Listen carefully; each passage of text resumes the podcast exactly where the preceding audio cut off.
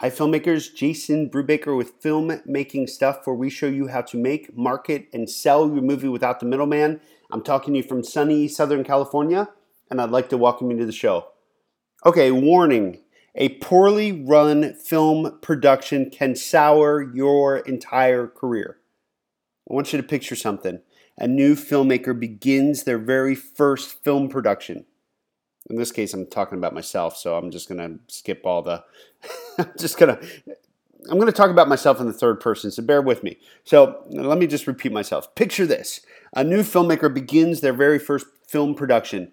He's already living in the corner of someone's kitchen trying to scrape together a few bucks to eat while also working towards a career making movies.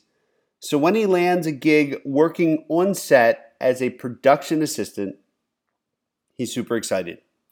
But then things immediately go south. The production manager quits within minutes. The shooting schedule falls apart.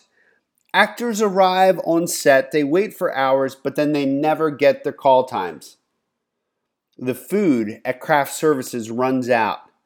Tempers begin to flare, and screaming matches begin all around, exploding, filling.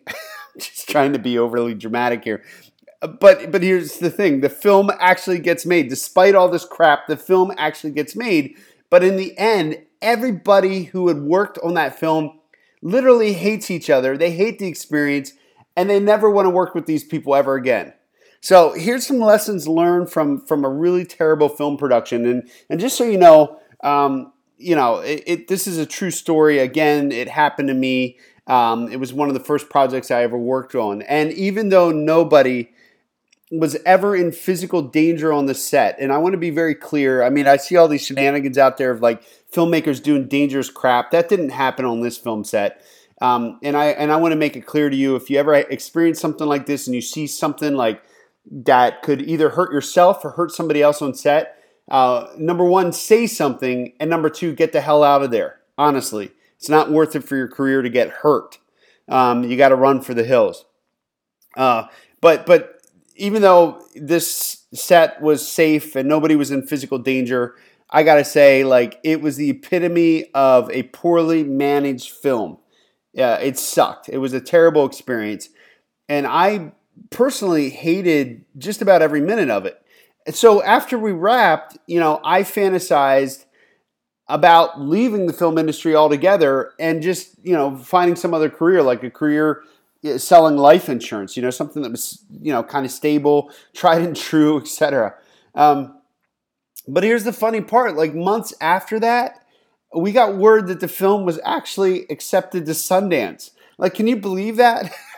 Somehow, in spite of ourselves, we ended up making a wonderful film.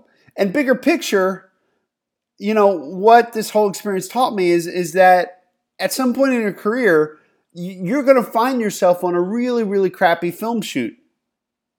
But here's how you can avoid a whole bunch of nonsense, you know, and, and I want you to adhere to these suggestions. Obviously, a lot of us on this first set were gaining experience.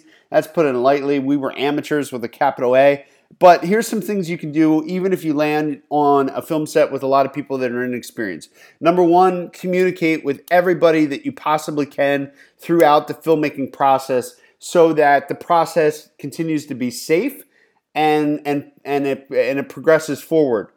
Number two is plan your production.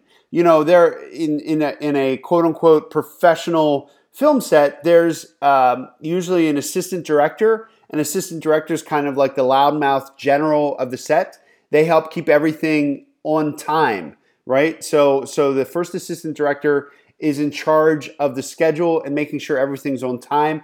And the production manager, you know, has a little bit of an overlap uh, with the first assistant director because the production manager, aka line producer on, on bigger sets, um, the production manager and line producer will work with the first assistant director to not only have like a very concise schedule, but what they're concerned about is making sure that you stay on schedule because every time you fall out of schedule, you know, there's different meal penalties for union shoots, etc. Um, but more importantly, if you fall out of schedule, uh, there's nowhere where where the statement "time is money" is more true than on a film set. So the more time you waste, the more money you waste. Um, so again, your first assistant director keeps you on schedule. Your production manager makes sure that the first assistant director stays on schedule because if you fall out of whack, time is money. Uh, and number three, always, always, always, always expect the unexpected um, because things are always going to go wrong, no matter on you know, no matter if you're working on a big blockbuster movie in Hollywood or you're doing a backyard indie, something's going to go incredibly outside of anything that you ever expected. So you need to have, you know, maybe it starts snowing in June for all I know, and that throws off your production. But you need to have a plan A, a plan B, and most importantly, a plan C. Um, so if you can keep this stuff in mind, maybe you're going to be able to avoid working on a very crappy film production. Uh, so you don't have to have like you know terrible experiences. Um, Hey, if you ever have any questions about this filmmaking stuff, just reach out to me. I'm Jason at Filmmaking Stuff. Uh, as always, take action and make your movie now.